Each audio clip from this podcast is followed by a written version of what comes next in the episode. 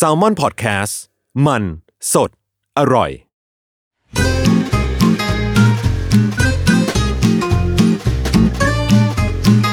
Day One Podcast กับย้อยนภศรศิวิราช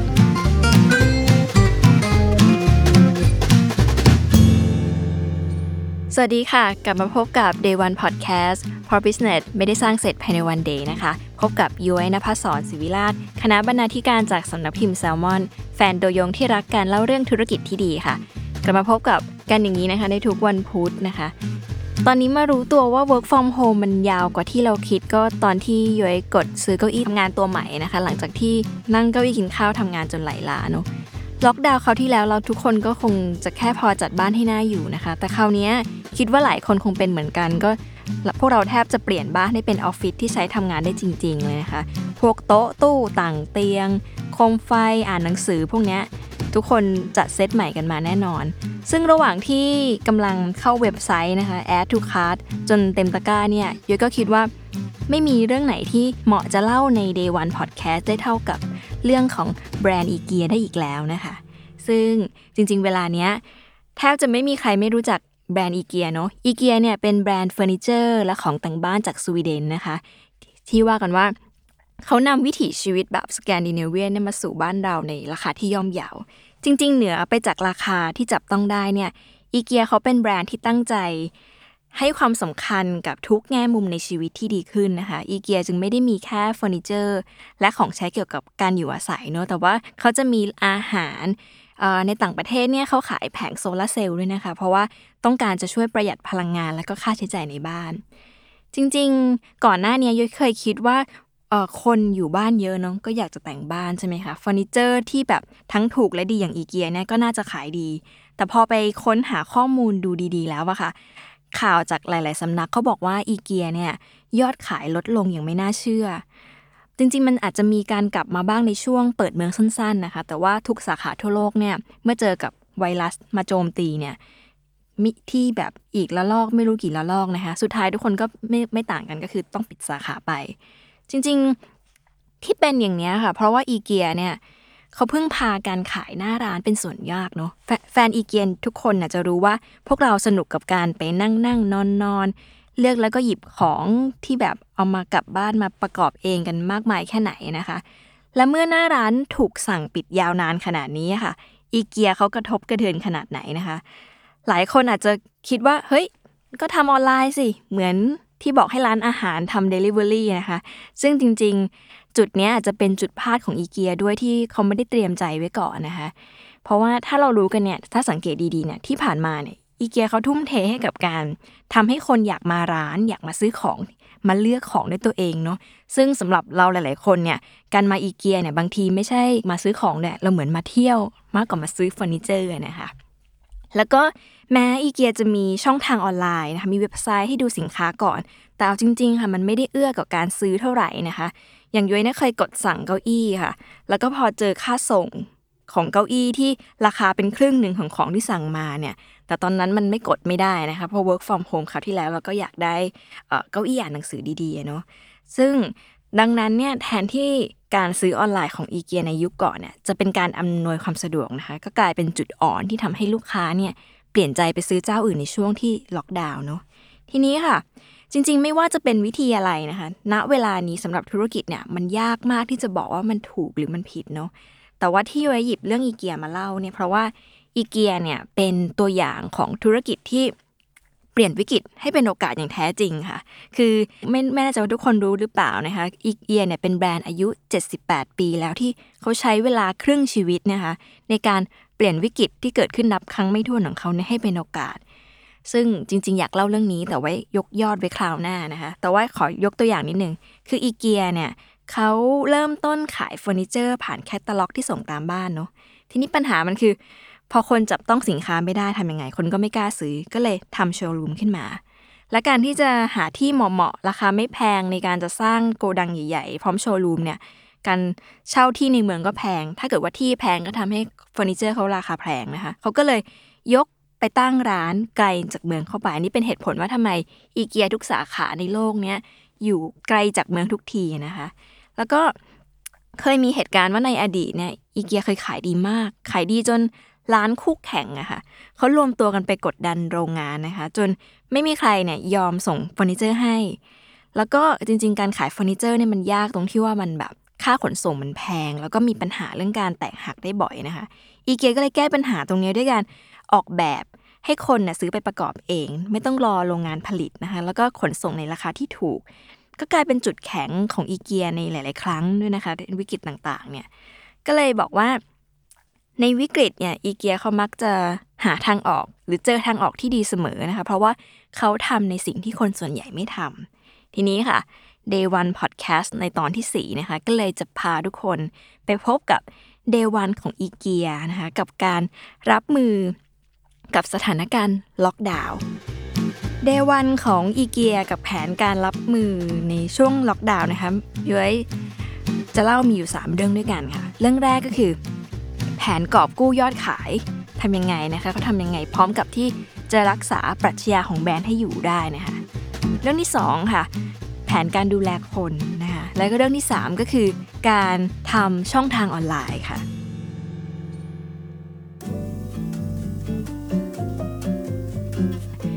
ที่ผ่านมาค่ะอีเกียเขาอยากให้คนไปซื้อของที่ร้านมากกว่า ก็เลยทำร้านให้เราในอยากเดินในร้านนานๆนะคะ แล้วก็ขายของสวยงามในราคาที่เข้าถึงอาหารก็อร่อยนะคะ จริงๆ ไม่รู้เป็นหนึ่งในวิธีหรือเปล่านะคะ แต่เราสังเกตมาสักพักและอีเกียเนี่ยจะคิดค่าส่งที่แพงมากนะคะ ยังมีค่าหยิบ ค่านู่นค่านี่เต็มไปหมด จริง ๆเขาทำมาเพื่ออาจจะเพื่อจูงใจให้คนเนี่ยอยากมาซื้อของที่ร้านก็ได้นะคะ แต่ว่าตอนนี้เขาก็มีการทำโปรโมชั่น ไม่คิดค่าหยิบหรือว่ามีการลดค่าขนส่งลงแล้วนะคะในในหลาย ๆ สาขาทั่วโลก ทีนี้ค่ะ มีข้อมูลว่าช่วงปี 2020 ที่ผ่านมา อันดับ 10 สินค้าขายดีของอีเกียเนี่ยมันมีการเปลี่ยนแปลง ซึ่งอันดับหนึ่งนะก็จะเป็นข้าวของพวกสำนักงานนะคะ พวกโต๊ะตู้เก้าอี้นะคะ ซึ่งช่วงหนึ่งเนี่ย โต๊ะกับเก้าอี้เนี่ยขาดตลาดไปมาก ๆ อันดับ 2 คือพวกเครื่องครัวค่ะ ที่มียอดเติบโตขึ้นถึง 500%นอกจากนั้นก็จะเป็นพวกโต๊ะค่ะ พวกเครื่องอบขนมปัง เครื่องมือทำอาหาร หรือพวกผ้าคลุม ผ้าคลุมเตียง ผ้าปูเตียง แล้วก็ต้นไม้ประดับต่างๆ จริง ๆ แม้ใครจะบอกว่าการขายออนไลน์คือทางออกนะคะ แต่ว่ามันไม่ใช่ทางออกเสมอไป ยิ่งเป็นอีเกียนะคะ ยอดขายจากออนไลน์เนี่ยไม่มีทางทดแทน ยอดขายหน้าร้านได้เลยนะคะ ซึ่งต่อให้รวมยอดออนไลน์ทั้งโลกรวมกันแล้ว ก็อาจจะไม่เท่ากับยอดขายหน้าร้านในบางสาขาด้วยซ้ำนะคะซึ่งพฤติกรรมการซื้อออนไลน์ของลูกค้าอีเกียในช่วงที่ผ่านมามันจะมีอยู่ 2 แบบค่ะทุกคน 1 ก็คือ เราเข้าไปหาค้นหาสินค้าที่อยากได้เนาะแล้วก็กดซื้อซึ่งมักจะเป็นของชิ้นเล็ก แล้วก็ซื้อเสร็จก็ออก ไม่เหมือนสมัยที่เราไปที่ร้านอีเกียเนี่ยบางทีเราอยากจะซื้อแค่ไม้แขวนเสื้อเนาะแต่พอเดินในเขาวงกฏไปไปเรื่อยๆเนี่ยก็จะรู้สึกอยากได้นู่น อยากได้จักกันลามไปถึงโต๊ะไปถึงตู้ อันนี้มันเป็นกลยุทธ์หนึ่งของเขาด้วยนะคะ กลับมาที่เรื่องออนไลน์ค่ะ นอกจากเรื่องว่าพอเป็นออนไลน์คนซื้อของชิ้นเล็กลงแล้วเนี่ยหรือว่าซื้อของน้อยชิ้นลงเนี่ยเรื่องที่ 2 ก็คือ คนส่วนใหญ่เขารอให้ร้านน่ะ กลับมาเปิดแล้วค่อยไปซื้อ อันนี้มีคนแบบนี้อยู่เยอะมากด้วยนะคะ ทีนี้มาดูกันค่ะว่า แล้วอีเกียเขาแก้เกมนี้ยังไงนะคะ ถ้าโจทย์มันคือการรักษายอดขาย รักษาปรัชญาของแบรนด์ เพิ่มช่องทางออนไลน์ แล้วก็ต้องดูแลพนักงานไปด้วยกันนะคะยุ้ยไปอ่านบทสัมภาษณ์ของคุณคอนสเตติโนนะคะเขาเป็น CFO ของอีเกียที่ดูแลสาขาทาง UK แล้วก็ไอร์แลนด์นะคะ ซึ่งอันนี้อ่านมาจากเว็บไซต์ Financial Director นะคะเขาก็ไปคุยกับคุณ CFO ค่ะว่า จริงๆโควิดเนี่ยมันกระทบกับอีเกียยังไงนะคะเขาก็พูดอย่างเข้าใจง่ายมาก 3 เรื่องด้วยกัน เรื่องแรกค่ะ ระบบการจัดการแน่นอน การปิดร้านเนี่ยหมายความว่าประสบการณ์ที่ลูกค้าเคยได้รับที่หน้าร้านเนี่ยซึ่งเป็นจุดสื่อสารหลักที่เกียร์ใช้สื่อสารกับลูกค้าเนี่ยจุดนี้จะหายไปด้วย แม้ว่ายอดออนไลน์จะเติบโต 31%นะคะอีเกียก็ต้องหาวิธีแก้ไขหรือพยายามจะหานวัตกรรมใหม่ๆเนี่ยมาตอบโจทย์ พฤติกรรมผู้บริโภคที่เปลี่ยนไป ซึ่งจริงอยู่เนี่ยมันอาจจะมีเรื่องการ click and collect ที่ retail หลาย ๆ ที่ใช้กันทั่วโลกนะคะ แต่สำหรับอีเกียมันไม่ง่ายขนาดนั้นนะคะ เพราะอีเกียเนี่ยไม่เคยถูกฝึก ให้ทำเรื่องนี้อย่างเชี่ยวชาญนะคะ ที่ผ่านมาเนี่ยมันจะต้องมีการไปหยิบไปหาโกดัง ซึ่งเป็นทางแก้ปัญหาที่ยังไงลูกค้าก็ต้องใช้เวลาในการรออยู่ดี ซึ่งอาจจะไม่ตอบโจทย์กับลูกค้าออนไลน์ที่ต้องการใช้สินค้าทันทีทันใดนะคะ แล้วก็จริงๆ ในเรื่องออนไลน์เนี่ยเคยไปอ่านเจอมาเขาบอกว่ามีคนเคลมสิ่งนี้กับอีเกียค่อนข้างเยอะ เพราะว่านอกจากเรื่องว่าไปหยิบของช้าเนี่ยยังมีเรื่องที่ บางที track ไม่ได้ว่าสินค้าอยู่ที่ไหน หรือออเดอร์ได้รับหรือยัง อันนี้เป็นเรื่องใหญ่ ๆ ที่อีเกียไม่เคยทำมาก่อน แล้วก็ลูกค้าแบบ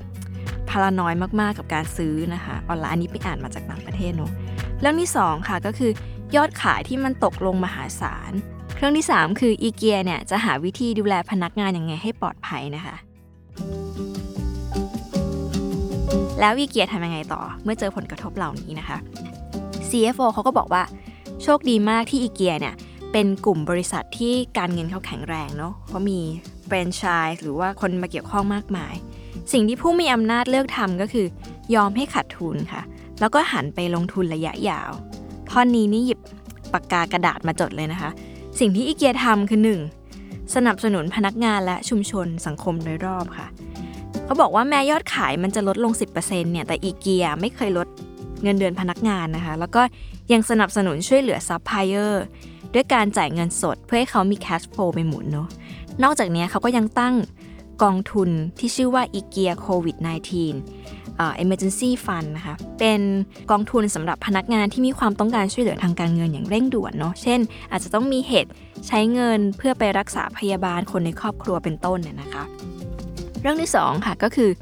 คิดหาวิธีสื่อสารกับลูกค้าอย่างมีนวัตกรรม อย่างมีนวัตกรรมนะคะ จริงๆมันอาจจะทำได้หลายแบบนะคะ ด้วยวิธีที่ 1 ก็คือเขาเร่งรื้อแผน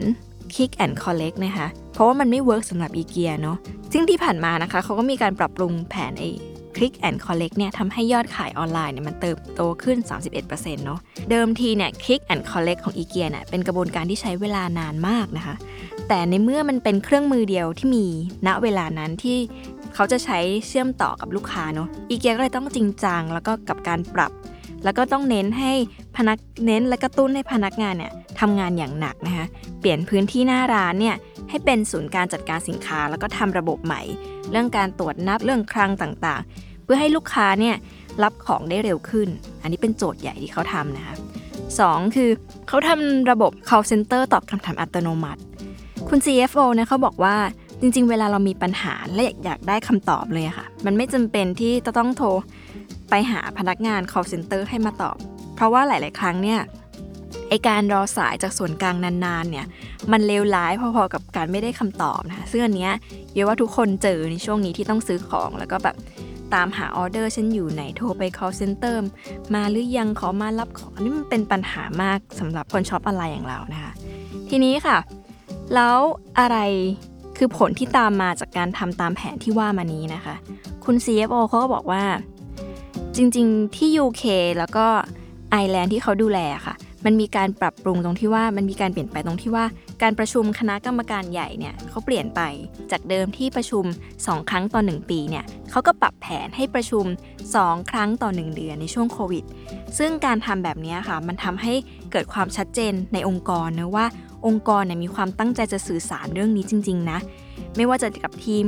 การเงินหรือว่ากับพนักงานเนี่ยมันเลยเกิดความร่วมแรงร่วมใจกันในองค์กรว่า ฉันอยากแก้ปัญหานี้จริง ๆ นะคะ แล้วก็แม้ยอดขายออฟไลน์จะตกลง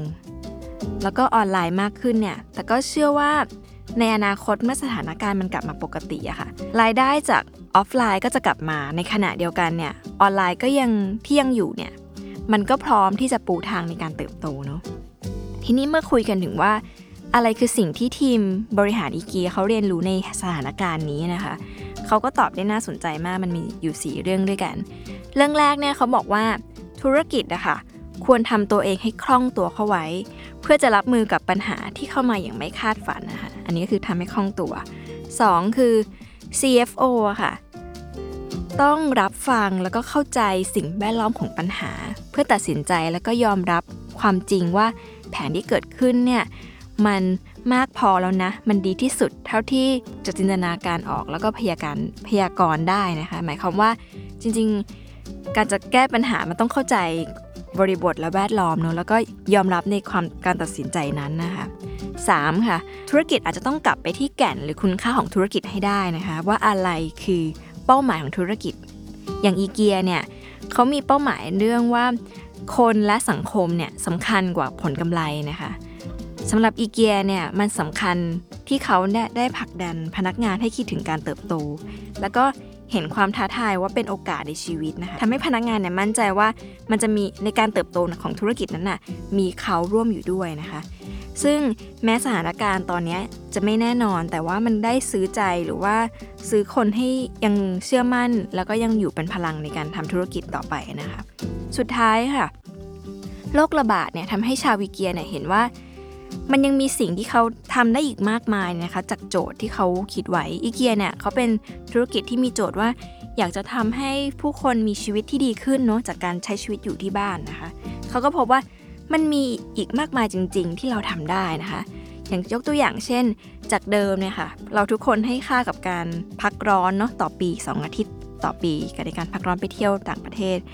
จริงๆแล้วสิ่งที่สำคัญกว่าจะเป็นการใช้ชีวิต 50 สัปดาห์ในบ้านนะคะมันก็เลยเป็นพอเขากลับมาคิดแบบนี้มันเลยเป็นโอกาสที่ดีที่คนในองค์กรอะจะร่วมมือร่วมใจกันแก้โจทย์นี้นะคะ ที่เล่าไปเป็นเรื่องของการบริหารค่ะ ทีนี้มาดูการดูแลคนของอีเกียบ้าง จากบทสัมภาษณ์นะคะ ในเว็บไซต์ของฟรอปเนี่ยเขาไปคุยกับคุณยูริก้ามา ซึ่งเป็นหัวหน้า HR ของ Inca Group นะคะ ซึ่งเป็นกลุ่มที่ดูแลในภูมิภาคต่างๆนะคะ เขาก็ได้แชร์มุมมองเรื่องการปรับตัวของอีเกียในการที่แบบดูแลพนักงาน ซึ่งมีอยู่ประมาณ 1 6 6 0 0 0 คนทั่วโลกในช่วงโควิดเนี่ยเขาดูแลยังไง คุณยูเรกาเนี่ยเขาก็บอกว่าช่วงแรกเนี่ย เราจะเห็นว่าอีเกียไม่ออกมาพูดอะไรเลยนะคะ เพราะว่าการกระทำนั้นสำคัญกว่า แล้วก็วิกฤตเนี้ยเป็นวิกฤตที่ใหม่สำหรับทุกคนมากๆ สิ่งที่น่าสนใจก็คือว่าอีเกียใช้คำถามดังต่อไปนี้ค่ะ ในการตัดสินใจเรื่องสำคัญหรือเรื่องใหญ่ๆขององค์กรนะคะว่าควรทำหรือไม่คำถามเหล่านั้นก็คือสีข้อง่ายๆค่ะ 1. สิ่งนี้ดีต่อคนของเราหรือไม่ 2. สิ่งนี้ดีต่อบริษัทของเราหรือไม่นะคะ 3. สิ่งที่กำลังทำเนี่ยเราทำเพื่อดูแลคนของเราหรือเปล่า แล้วก็ 4 ค่ะ สิ่งที่เรากำลังจะทำเนี่ยเราทำเพื่อดูแลองค์กรของเราหรือเปล่า เขาบอกว่าใช้แค่สี่คำถามนี้ในการตัดสินใจจริง ๆ ค่ะ ทีนี้หัวหน้า HR เขาก็ยังเล่าว่าช่วงที่พีคๆของโรคระบาดอะค่ะ มันก็จะมีข่าวเรื่องการเจ็บปวด การตาย อัตราการว่างงานที่แบบ สูงเอาสูงเอา ซึ่งเหล่านี้มันสร้างความเครียดให้กับพวกเราในทุกหย่อมย่าจริงๆนะคะ สิ่งที่อีเกียทำก็คือ 1. ออก employee assistance program นะคะ เป็นโปรแกรมที่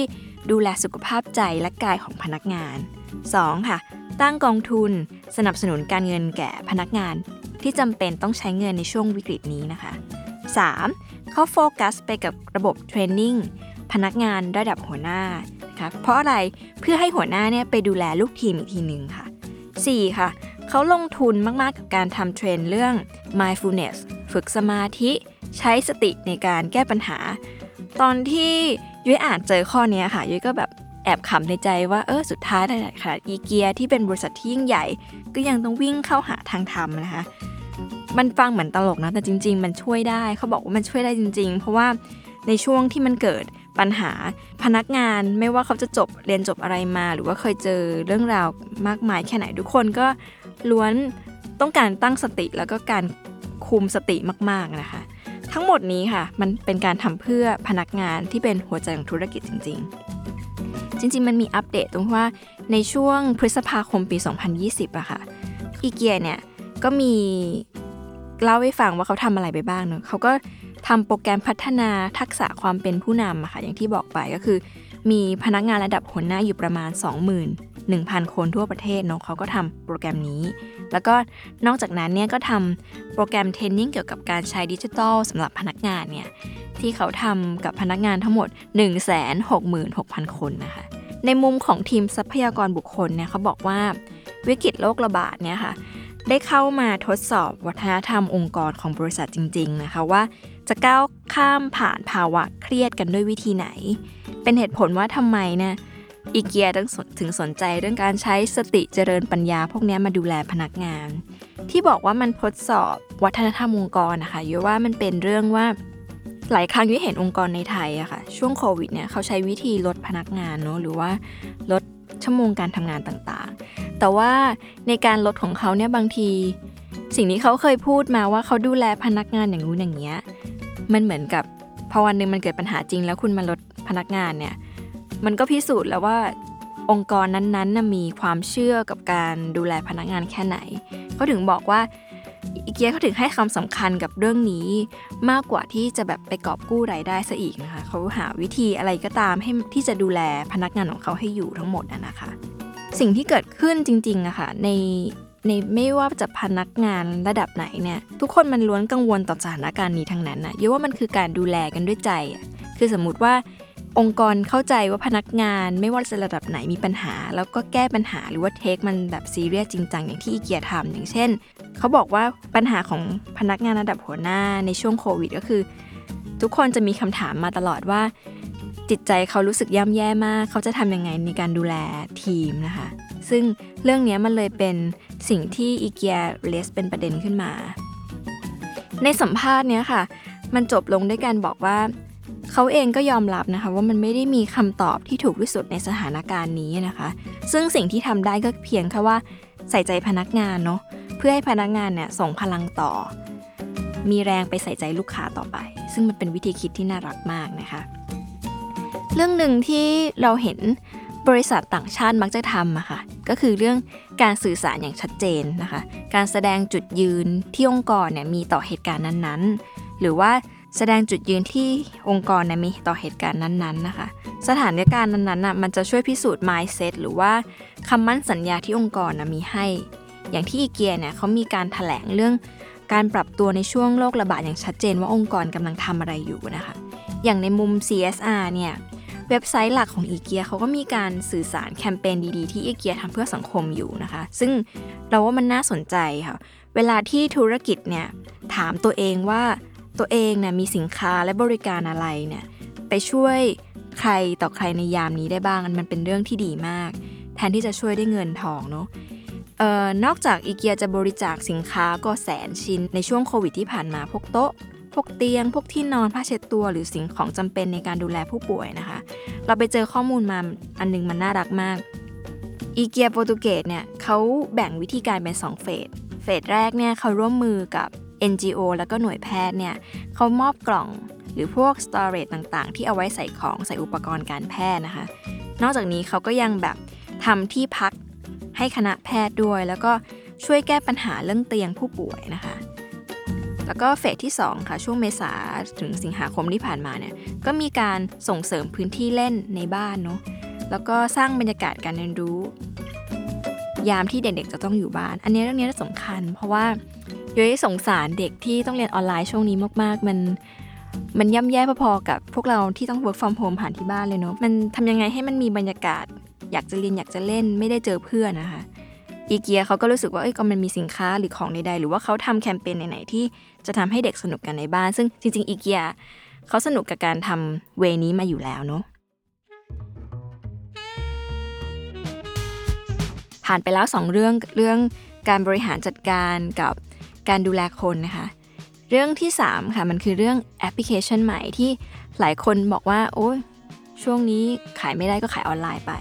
จริง ๆ เวลาที่บอกว่าคิดจะทำเว็บไซต์ หรือว่าเพิ่มช่องทางการขายออนไลน์อะค่ะ มันไม่ได้ง่ายแบบที่คิดแล้วทำได้เลยนะคะ มันก็เลยไม่ใช่เรื่องแปลกอะไรที่อีเกียเนี่ยก็เพิ่งจะมาเปิดตัวแอปพลิเคชันใหม่เอาในเวลานี้นะคะ หลังจากที่ซุ่มทำมาอยู่นานมากนะคะ ซึ่งอันนี้เข้าใจอีเกียเลย แต่ว่าเนี่ยมันมีการแบบมีคนแบบแอบพูดนิดหน่อยว่าอีเกียทำช้าไปหรือเปล่านะคะ แต่จริง ๆ เนี่ยแหละค่ะที่เขาซุ่มพัฒนาอยู่นานเนี่ยเพราะว่ามัน เป็นสิ่งที่ต้องทำการบ้านแล้วก็คิดเยอะเนาะเดิมทีในอีเกียเขามีแอปอยู่แล้วค่ะ แต่ว่าฟังก์ชันเนี่ยมันไม่ มันไม่ได้ช่วยเอื้อกับการช้อปปิ้งออนไลน์เท่าไหร่ ในฐานะที่เคยใช้แอปเก่าของอีเกียนะคะ มันแบบไม่ตอบโจทย์การซื้อออนไลน์เลย คือนอกจากมันจะไม่ฟังก์ชันในการแบบกดเลือกซื้อของแล้วเนี่ย มันยังไม่สร้างแรงบันดาลใจอะไรใหม่ ๆ อย่างที่ หน้าร้านกับแคมเปญการตลาดของแบรนด์พยายามทำงานหนัก เพื่อแบบยึดหัวหาดเรื่องนี้ว่าฉันเป็นแบรนด์ที่ให้แรงบันดาลใจนะคะแต่แอปเนี่ยมันไม่ค่อยฟังก์ชันนั้นเท่าไหร่ ก็เลยทำให้แอปตัวเก่าเนี่ยใช้งานยากนะคะโจทย์เนี้ยเป็นโจทย์ที่ซันดราออสเบกเนี่ยเขาเป็น Product Manager ของทางบริษัทขยายของอีเกียนะคะเขาบอกให้ทีมว่าทำยังไงก็ได้ให้มันให้แอปที่มันเกิดขึ้นใหม่เนี่ยมัน super easy way ก็คือ อะไรก็ได้ที่มันจะเติมเต็มประสบการณ์การซื้อแบบออนไลน์ ผลก็คือแอปใหม่นะคะมันใช้งานง่ายมาก จริง ๆ มันเปิดตัวไปไม่นานนะคะออแต่ว่ามันมีการเพิ่มยอดดาวน์โหลดเนี่ยเพิ่มขึ้นเดือนละ 9.5 ล้านคนทั่วโลกเลยในแต่ละเดือน แล้วก็ในช่วงเมื่อมกราถึงเมษาปีที่ผ่านมาเนี่ยค่ะสร้างรายได้ได้ถึง 468 ล้านยูโรเลย ที่น่าสนใจก็คือว่าการมาของแอปพลิเคชันนี้ค่ะ ให้ข้อมูลใหม่ที่เปิดโลกแก่อีเกียมาก ๆ รวมถึงเราด้วยนะคะ เรื่องที่ 1 ค่ะ แอปพลิเคชันใหม่นี้นะคะ ช่วยรักษาลูกค้าไว้ ถามว่ารักษายังไง เดิมเนี่ยคนโหลดแอปอีเกียมาเนาะเพื่ออะไรเพื่อดูสินค้าก่อน แล้วก็ไปซื้อที่หน้าร้านใช่ไหมคะพอซื้อเสร็จเราก็ลบแอปทิ้ง หรือว่าไม่คิดจะกลับมา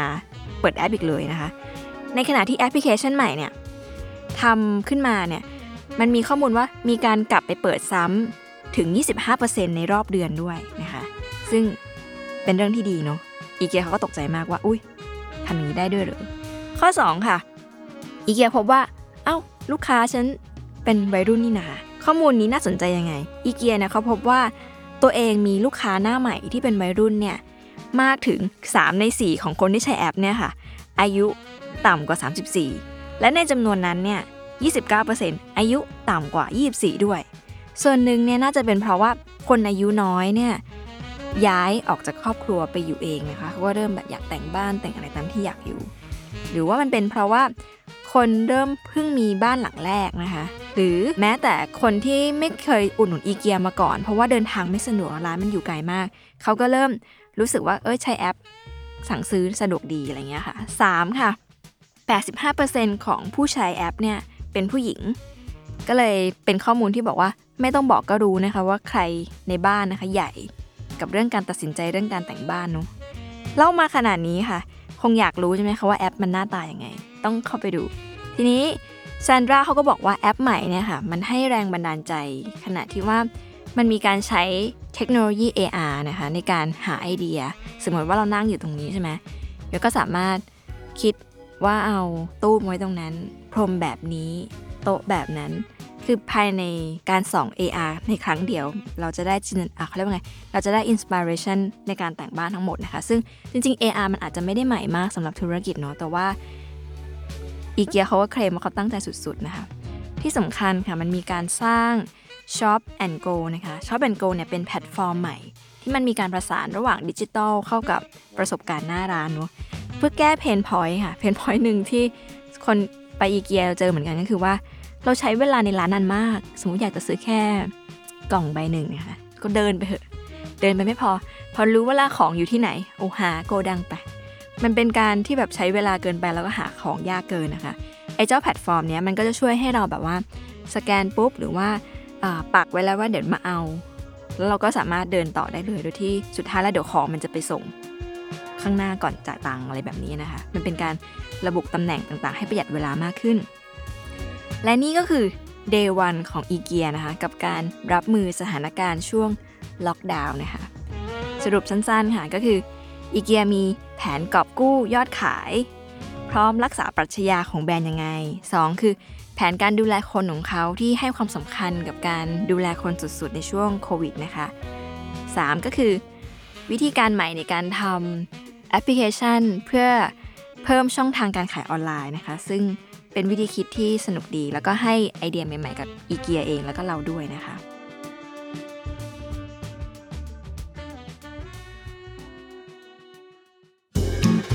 จริงๆ อย่างที่ชาวอีเกียบอกมาข้างต้นค่ะ มันไม่มีคำตอบที่ถูกที่สุดนะคะ แล้วก็เราก็ไม่รู้ด้วยว่ามันจะเกิดอะไรขึ้นนะคะสำคัญคือการระลึกเป้าหมายของธุรกิจไว้เสมอค่ะว่า เราทำสิ่งนี้ไปเพื่ออะไร เพื่อที่เราจะได้ไม่หลงทาง แล้วก็พอให้เห็นทางมันไปต่อได้นะคะ จริงๆ ถ้าทุกคนคิดว่าอีเกียมันเป็นบริษัทใหญ่ที่ทำอะไรก็ทำได้เลยเนี่ย